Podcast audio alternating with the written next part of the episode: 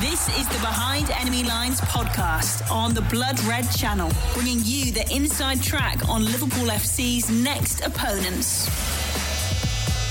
Hello, it's Paul Wheelock, and welcome to the Behind Enemy Lines podcast. Liverpool's next opponents need little introduction. Manchester City were the team that pipped Liverpool to the Premier League title last season, and let's face it, they are the team Liverpool will have to finish above this season if they are to end their 30 year wait for the Holy Grail. And it's been a case of so far so good for Jurgen Klopp's side. They sit top of the table, and a 13th consecutive Premier League victory at Anfield on Sunday would open the gap on City to a huge nine points. Could Pep Guardiola's side recover from that? Why does Pep seem so preoccupied by Liverpool? And can City cope without Ederson?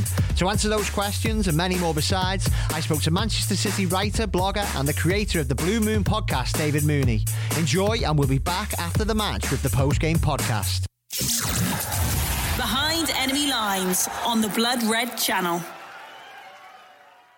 Well, hi, David. Thanks very much for joining me on the Blood Red podcast to look ahead to Liverpool versus Manchester City at Anfield on Sunday. You keeping well, mate? Yeah, not too bad. Bit uh, well, I'd say not too bad. It's it's in the build up to the game, so I'm all right. It's like it, it, depends entirely what happens on Sunday whether I have a good week or not next week. So yeah, I don't know.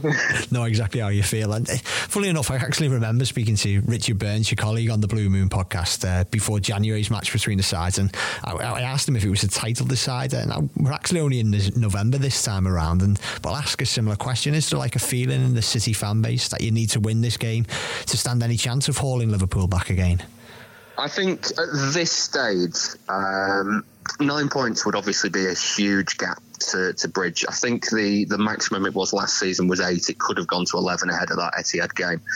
Um, I think like uh, there is time. There's plenty of time left to, to kind of do that nine points. But the problem that that you've got is there's there's kind of this fallacy among City fans that um, City will will fight back and will will overcome a, a deficit, and it's because you look at the titles that they've won. They won in 2012, 2014, and last season, all by overcoming, by chasing down a team and, uh, and getting ahead of them. Um, and it all dates back to that 2012 season with United, where the uh, I, can't, I, can't, actually remember the numbers now. I think it was uh, eight points behind with uh, uh, uh, eight points behind with five games left, um, something like that. But they were playing each other in the running, so there was a, there was an opportunity there. Um, and what it what it kind of means is that everybody kind of goes, you don't remember eight points with five games to go. City can over overcome it, and it's like, well, yeah, they can, but the problem is, is that with with only five games to go, you've only got to win five games. With you know, if, if City get nine points behind and have to overcome nine points from November, they've still got they've pretty much got to win till the end of the season, which is an un- unheard of, you know, Premier League record at this stage.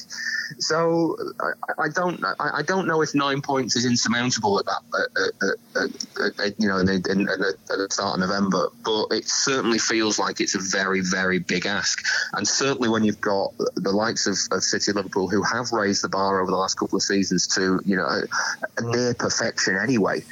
I, I, you know, it's it, it's going to be tough. So I think in, in that sense, the press is really all on City to, to, to make sure that Liverpool don't get out of sight on Sunday. And I just really, honestly, don't see how they do it we'll go into that in a moment. But just to pick up on something you said there about how the, the bar's been raised, because if you at any other season, or maybe any other season apart from the last couple, City would probably be top at this time. I think they've only dropped seven points all season, scoring goals for fun again. But they are six points, as you say, behind Liverpool. Do you think it's that solely down to Liverpool's relentlessness, or have there been some underlying problems at City this season?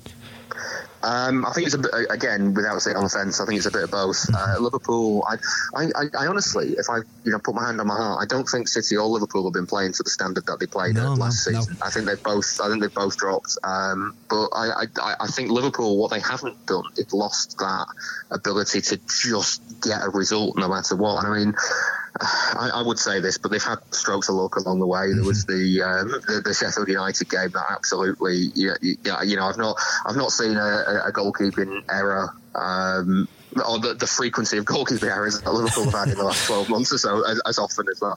But you kind of earn that by putting pressure on other teams. And yeah, Liverpool weren't at their best against Sheffield United, but they were putting them under pressure, and that's what causes these things to happen. So you know, I, I, I just, I think with the way that they've been just, just getting points and picking points up, City have kind of lost that in the last few weeks, and it's it's a lot been down to injuries, and it's a lot been down to, to Guardiola. Guardiola, a friend of mine has a uh, has a saying about it that he, uh, whenever he's got a problem, his head turn, his head becomes like a million Rubik's cubes all spinning at light speed. just like he, he, his ability to overthink problems is is ridiculous, and like we saw it against Wolves earlier in the season. His problem was that you know he, he didn't have uh, fit defenders, so what he did was he dropped Fernandinho into the middle, and in order to cover it a little bit more, he had Gundogan half playing as a six, half playing as an eight, and kind of filling in between the two, and definitely not supporting the right hand side where Riyad Mahrez was. And all that did was mean that Gundogan wasn't really doing anything, and Mahrez was isolated on the right, and so the City had absolutely no threat down anything other than the left flank. Where Wolves were just able to go right, okay, well keep coming at us down the left, and we'll we'll stick all our players on this side and, and block you out.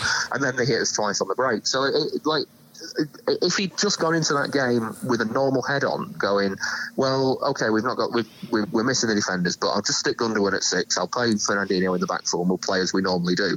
He'd have probably done all right, but because of his his kind of he seems to have this fear that, uh, of things going wrong and, and, and himself, and I, I think that's that, that's kind of come to the fore a little bit too much this season, all because of the players that City have been missing. It all kind of started when Laporte got injured against Brighton, and it's just kind of fallen apart from there. I, will tell you what, if Ederson isn't fit for the, the, the, if Ederson isn't fit for Sunday, it's bad. If he's not fit for a, a, longer spell in the season, then it's starting to get quite a problem because, I mean, Claudio Bravo is uh, you, you, you, just don't know what you're going to get, and it's usually quite funny what happens. Not for City not fans, for City fans. No.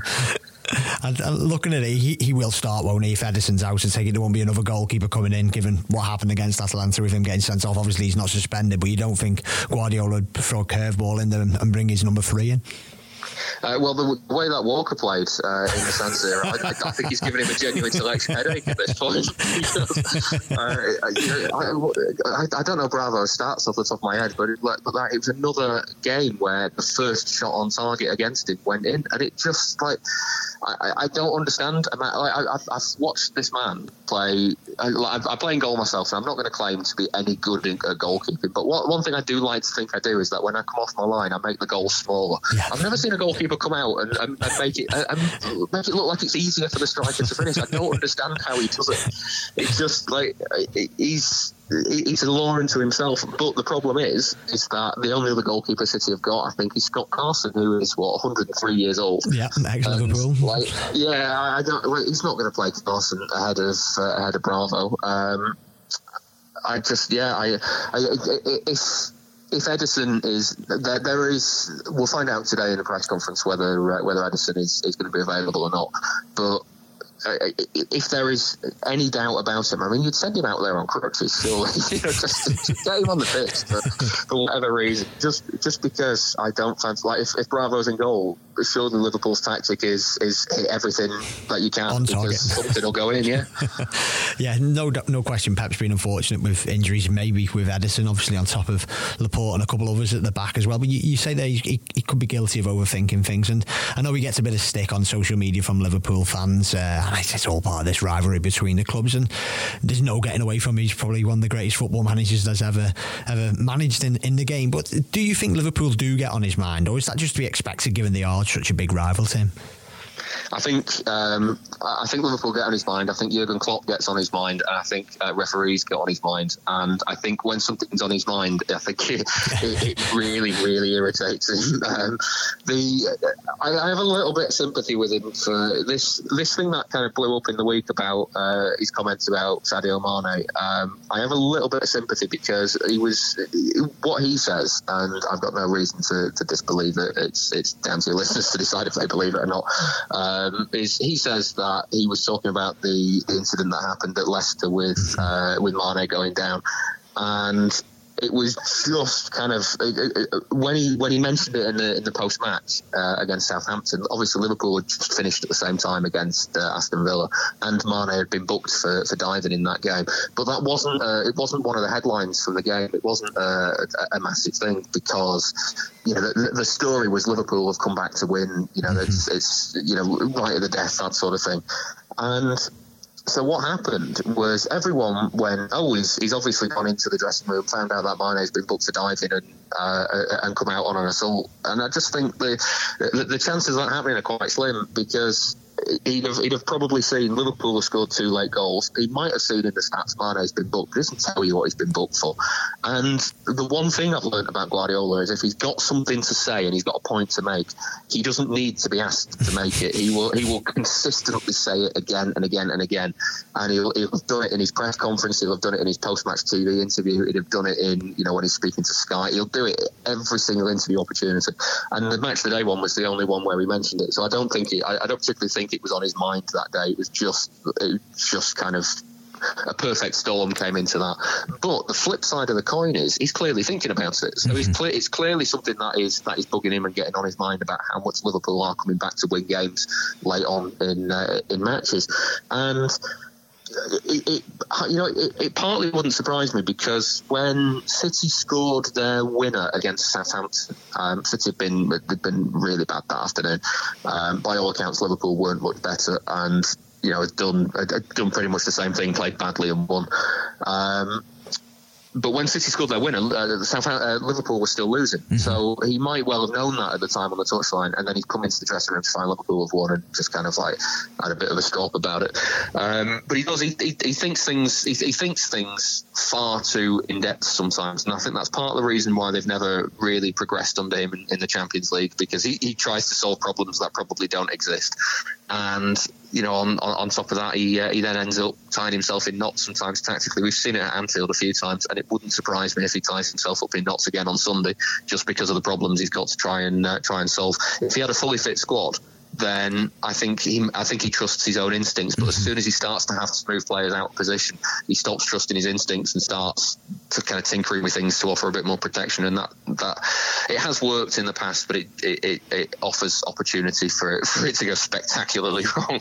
We did say before we started uh, recording this conversation that it does feel like there there could be the elements in place for a perfect storm on uh, on Sunday for City. But before we, before we go there, it's like you, you know it, the record at Anfield's poor. There's no getting away from that, and it, that goes well back before Pep Guardiola's arrival at the club.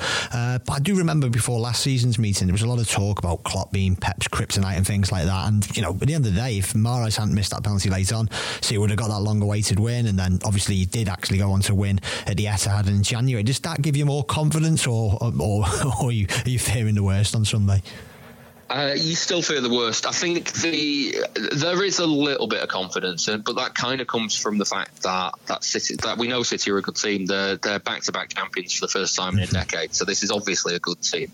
Um, the problem is is that Liverpool, the, the, Liverpool's style of play is the one that City find hardest to, to play against, and combine that with the fact that Liverpool have got a, a, vast array of good players. Well, not good players, great players. And Jurgen Klopp is is someone who I think in their head to heads, I think Jurgen Klopp's got the better record of any other manager that, that Guardiola's faced. So the the idea that he's uh, that he's uh, Guardiola's kryptonite isn't necessarily wrong. I think he he, he uh, Klopp's style of play is the one that Guardiola finds hardest to deal with, and I, I, I kind of think that what it what it presents for Sunday is you have to kind of weigh up all the evidence, and the evidence of the fact that, like City's hist- history at, Anfield shouldn't really go into the game that much because the vast majority of those defeats and, and, draws for City at Anfield have been when City were absolutely crap. So there's like there's there's no bearing between the team of uh, the, weirdly the, the, last team that won there in 2003 was um, uh, Nicolas Anelka and, yeah. and Shaun Wright-Phillips and you know and, and, and Peter Schmeichel in goal. That team has no bearing on on the one that's going to go there on Sunday. But I, I just wonder how much of the how much it kind of seeps through to the players. Oh, we've not won here in 16 years or whatever it is, and you know, with you know, the, the, team never does well here. How much of that kind of plays on the mind, and then it becomes a psychological issue because City have changed players, they've changed manager, they've changed chairman, they've changed owner, they've changed, they've, like they've even changed stadium, their, their own home stadium, and it, it still doesn't change these records like at, at Anfield. Um, the it has changed for City at other places. It used to be the same going to the Emirates, and now City mm-hmm. find that actually quite a nice place to play at. Uh, it used to be the same going to Old Trafford, but then again, that was a derby for City, and you know, things it's slightly different dynamics. But City now quite like going to Old Trafford and, and playing there as well. Um, so I, I, I, do wonder if, if there is a way to change it. I just don't really know how. And then you, you also have to take into account that that um, it always. I, I, don't want to say Liverpool raise the game for City, but it always seems to be that, that, that Liverpool play really, really well when a good team comes to town. So like you know, I've, I've, watched good. I'm not going to say it's City exclusive because it's not. Um, I remember in the 2014 season under Brendan Rodgers, um, you, know, good teams were going to, to, to, Anfield. I remember Arsenal going there. Yeah, the five Arsenal were, yeah, they were they were league leaders at the time, and I think it was a, it was a point where we were going. Actually, maybe this is where we find out if Arsenal are in this title race. And I think Liverpool scored four inside 15 minutes, and it's just yeah, yeah just, like it, it just they they have a way of just making good teams look very ordinary on their own patch, but then they also it doesn't really happen anymore with with Klopp's Liverpool. But I remember like under Rodgers, you could you could end up in a situation where maybe Blackpool or, or Hull or someone mm-hmm. would turn up and, and you'd think, oh, this is a, a, home three points, it's a gimme, and then Liverpool would really struggle. They don't seem to struggle in the big games at Anfield, and I think that's what what really goes against City in this because City you kind of combine all those factors: the, the, the style of play, City's mentality, Liverpool's ability to pick themselves up for the big games. It just creates this situation where City just cannot handle handle it. And if it's if it's a really fast start, then you know, City don't like fast starts. That's that, that's that's. If City can score inside the first ten or fifteen minutes, they generally do okay. If they if the opposition scores, it can become a bit of a slog. If Liverpool score, score early on, then they can go on to batter teams. So it's like it, it really does. It presents so many so many problems for Guardiola this weekend.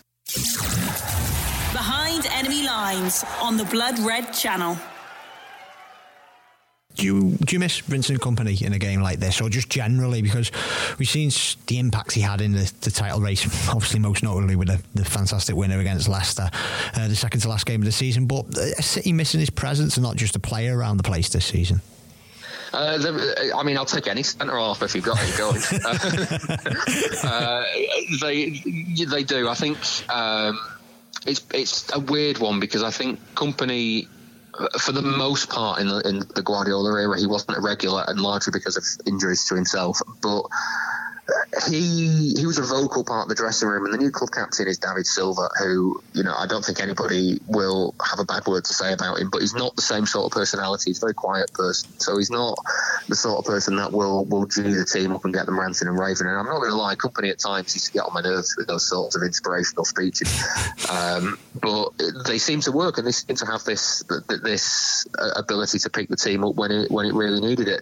Um, I think he's been a big loss, and you know, they, they, they took a risk. They took a little bit of a risk going into the season with um, the way that they they dealt with the centre half problem. Ultimately, wanted to leave. Um, he, he, wasn't getting enough game time at City, and and uh, he wanted to move on.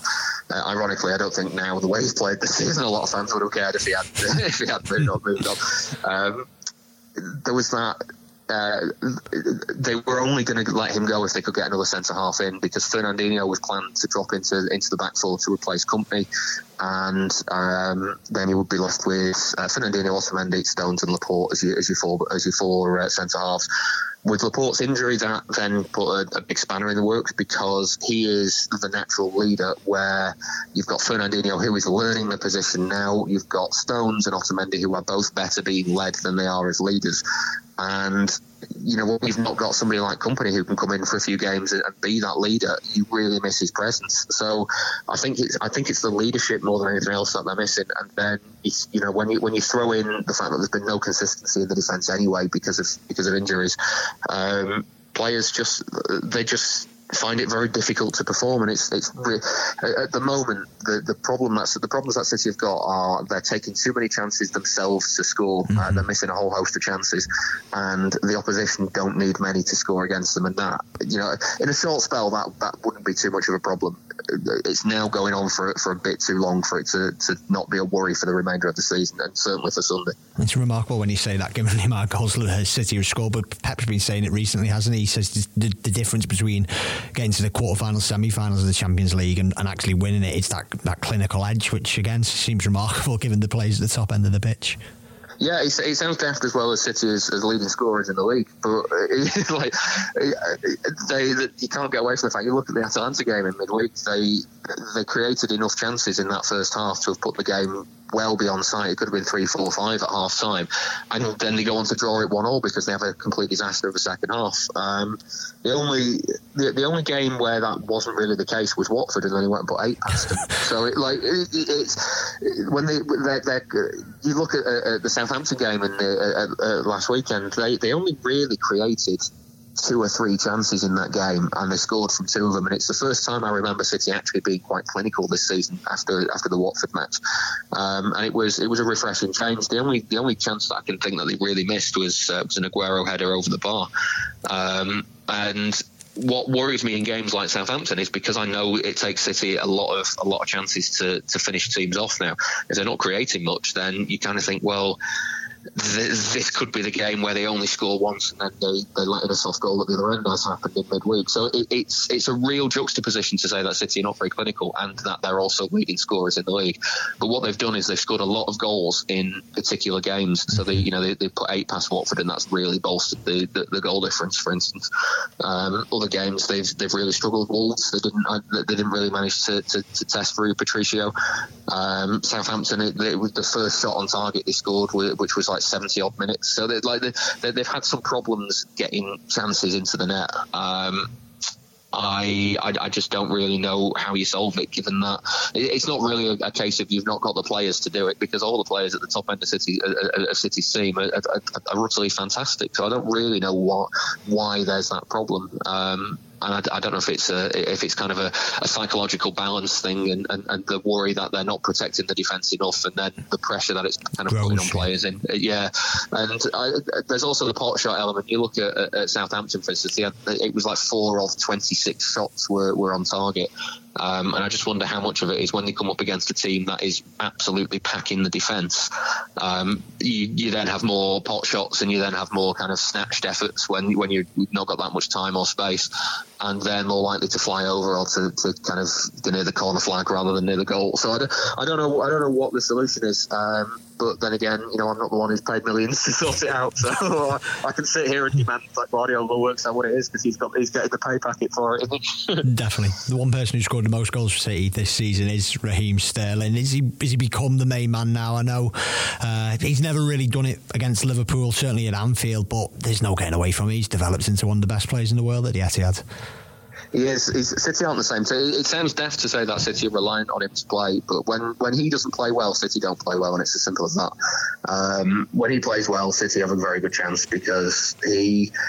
I, have not, I've not seen a player like him. When he first arrived, he was playing on the left and cutting inside, and he, it just didn't happen for him in that first season. And then he had that god awful uh, Euro 2016 experience where uh, he didn't play well, and the England fans really turned on him. And uh, there, there were stories in the press that Guardiola, it was either a phone call or a text message where Guardiola just said, you know, they'd not met at this stage, and he just said, you know, if you work for me, I'll work for you. And from that point on, you could see his confidence lifted. As soon as he got back to City, he, first thing Guardiola did was put him on the right flank instead of the left. And he was a hell of a lot more dangerous. And as the seasons have gone on, he's kind of switched him back over to the left again, and he's just been this this this player where honestly he's he's, he's very right-footed, but you don't know if he's going to go down the left or down the right because he's he's adept now at, at getting to the byline and then jinking back in and cutting inside and, and, and, and kind of working his way along the byline instead.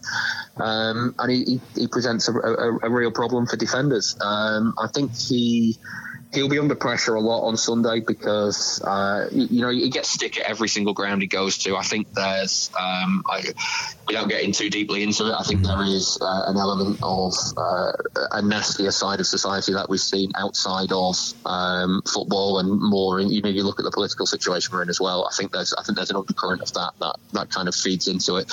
Um, but you know, if there's one set of fans that that should be allowed to boo him, it's it's Liverpool fans because he was a hot prospect for Liverpool. Yeah and he left. You know, it's like that's there's, there's no kind of you can understand that one. Uh, it's when he goes, it's when like he goes to Stoke and there's there's some reason for some reason the Stoke fans don't like him, or yeah. you know for some reason the Burnley fans don't like it. It, it, it suddenly feels like there's like there's a big issue there. Um, but with with going to Liverpool, he's under pressure because of, of what he did for Liverpool and, and uh, certainly the, the manner in which he left and, and, and, kind of how it how it all kind of got a little bit silly towards his uh, towards the end of his time there. So uh, you, you put that pressure on him, and certainly if Liverpool kind of target him as someone to mark out of the game, then it could really be a, a big spanner in, in, in City's works. I think they I, I, I, for that reason, I, honestly don't know if uh, if Guardiola starts him. I don't think he started him last season. I think he started Mahrez. And you think there's a chance uh, he could do it again this Sunday? Yeah, I, I, I don't know. Again, this is the, this is the thing though. Like, I, I honestly don't know what Guardiola was thinking because he's at home now, concocting something, some, yeah, some sort of, of mad solution to this. I mean, take the take the Champions League title a few years ago. Um, City come back from Anfield with a 3 0 defeat, all because that first half was a disaster because he played Gundogan on the right yeah. wing for no reason whatsoever. Um, so yeah, Gundogan on the right wing to offer a little bit more protection. That just didn't happen, and Liverpool kept cutting through City like a hot knife through butter. And then you know the, the, the team gets announced for that second leg, and we all see it going, "What on earth is he doing here?" Because there was there was like three defenders in it, and like four forwards, and the rest were midfielders, all just kind of dotted around the team. And if that second goal, which should have counted, did count in that in that uh, in that game, and City had gone in two 0 at half time, three two on aggregate, and the game suddenly becomes a, a lot more more tense in the second half. Um, you know, we, we, could be sitting there going, God, he's a genius for concocting that. In the end, it turned out that he just like a complete lunatic because he, he created something that allowed Liverpool to go straight through him again in yeah. the second half. Um, so I don't know. It, it, it, like what is what is what he should do is go home, switch off, not think about it, and then just do what what his instincts say he should do. Um, but he, he, won't do that. And we'll see Kyle Walker in goal, and we'll see you know Ederson on crutches, Sterling on the bench. Yeah, yeah. Sterling on the bench. So I, I just yeah, I don't understand. I don't know what to I don't know what to say. just before we finish, it, it kind of goes to show you kind of like whetting the appetite there. And it's all joking aside, there's been some tremendous matches between the sides between Liverpool and, and, and City under Guardiola and Klopp. And the last League One in January was a fantastic game of football. And you know there will be boos for Sterling, there will be boos for City players, and there's there's no doubt about it. There is a bit of bad blood developing between the, the supporters. The managers have been trading a few barbs in the run up to the match. But is there and should there be a, a, degree of respect there, given what both clubs are bringing to football at the moment? We are seeing two absolutely tremendous football clubs at like the, the peak of the powers, football teams, you should say, as well. You know, can there be that kind of grudging rivalry? There's the rivalry, obviously, but can there be the respect there as well? Yeah, I think like don't get me wrong. I think I think between normal people there is a lot of respect between the two sides. I think between the unnormal, the abnormal people, I think there is a lot of like a bad feeling. Yeah. Um, and I'm gonna I'm gonna make a confession now, and that is. Um, my I have to really really control myself on social media because I think I think it's the social media generation and the the the feeling between the two sides, I can very, very easily go, God, I hate Liverpool fans. But what I mean is, I hate Liverpool fans that interact with me on Twitter, and that isn't a, that isn't a, a, a, cross section of, of um, of again normal people. It's yeah. like any any regular person can go, God, you know, City are a fantastic team, Liverpool are a fantastic team. They really pushed each other at the end of last season. But what I did was I found myself hating Liverpool at the end of last season because what the messages that get spread on on social media are the absolutely, you know, I was going to swear then, but I won't. The, the absolutely crazy Liverpool fans who believe this, that, and the other, and then you've got the absolutely crazy City fans on the other side that do this, that, and the other, and they're the ones that get the retweets and the shares on Facebook, and and, and everyone goes, God, look at this idiot, sort of thing, and you know, City fans see that, Liverpool fans see that, and they go, God, well, they're not they're not representative yeah. Of, yeah. Of, of, of, the fan base but it's what everybody else sees and it's what everybody else kind of thinks that fan base is like. So what what's happened is we've got this situation now where uh, on Twitter you you follow the sensible people and you have this kind of this kind of group where you where you're happy to talk to opposition fans and, and, and chat sensibly about the game with with people who react normally about it, and then you, you, outside of that bubble, you just what gets shared into your timeline is just absolute nonsense. yeah. So we, we end up, and then and then we all fall for it, and we all we all sit down and go, God, Liverpool fans are weird. God, City fans are weird. God, Arsenal fans, look at them, look at the state of Arsenal fan TV, sort of thing. And it just doesn't represent what what normal football fans are like. And you know, I always find it when I chat with Liverpool fans, or you know, I, I do a few Liverpool podcasts and, and, and chat to them, and they're all really reasonable people, and that's not the impression that, that City fans get of them from social media because that's they're not you know the reasonable things aren't the things that ever get, get amplified so, and pushed. yeah, I, I, so I just I just think what we, we kind of have to do is, is accept that there is that respect there, but it doesn't get the attention it, it deserves because we get the clown in the you know in the deaf liver bird outfit or yeah. the City fan dressed up as you know with with three million badges and a face tattoo of the club badge. You know, like the daft stuff is the stuff that gets shared, and we have to remember that that isn't what most people are like. Well said. Just before I ask you for your verdict, then, if I was on that kind of note, if I was to ask you the one player from the Liverpool side who would definitely improve City, and vice versa, the City player you think would take Liverpool on even further. Um, I think like the temptation for City would be would be to go for an attacking player because we love watching attacking football. Um, but I, I just think the way he's transformed Liverpool's defence and the way City are in so awful need of a defender right now, uh, you've got to take Van Dijk, haven't you? Mm-hmm. Um, and the, the other way around. Um, I honestly don't know. I think uh, I, I, think Liverpool have been have been playing some really good stuff, and I, I to be honest with you, I, I wouldn't surprise. Like, if we're picking fit players at the moment, I obviously couldn't couldn't have him. But I think if you were to make a defensive partnership of Van Dijk and Laporte, yeah. then I, I, suspect that nobody would ever score against that team ever. so, um, so I, I, think there's, there's probably that respect. Equally, I think for, for kind of improving Liverpool's attack, there, the, the one thing that, that I think Liverpool could struggle with is if one of the it, it, there's kind of this this situation where um, Salah, uh, Mane, and Firmino haven't really suffered uh, with injuries or suspensions no. at this point. Like, uh, like, uh, well, I mean, City haven't really suffered in the, in the forward lines either. Um, but if one of them goes, and then you know you're kind of reliant on the on the reserve, and you've got you, there's Oxlade Chamberlain there as well, who has been playing really well recently.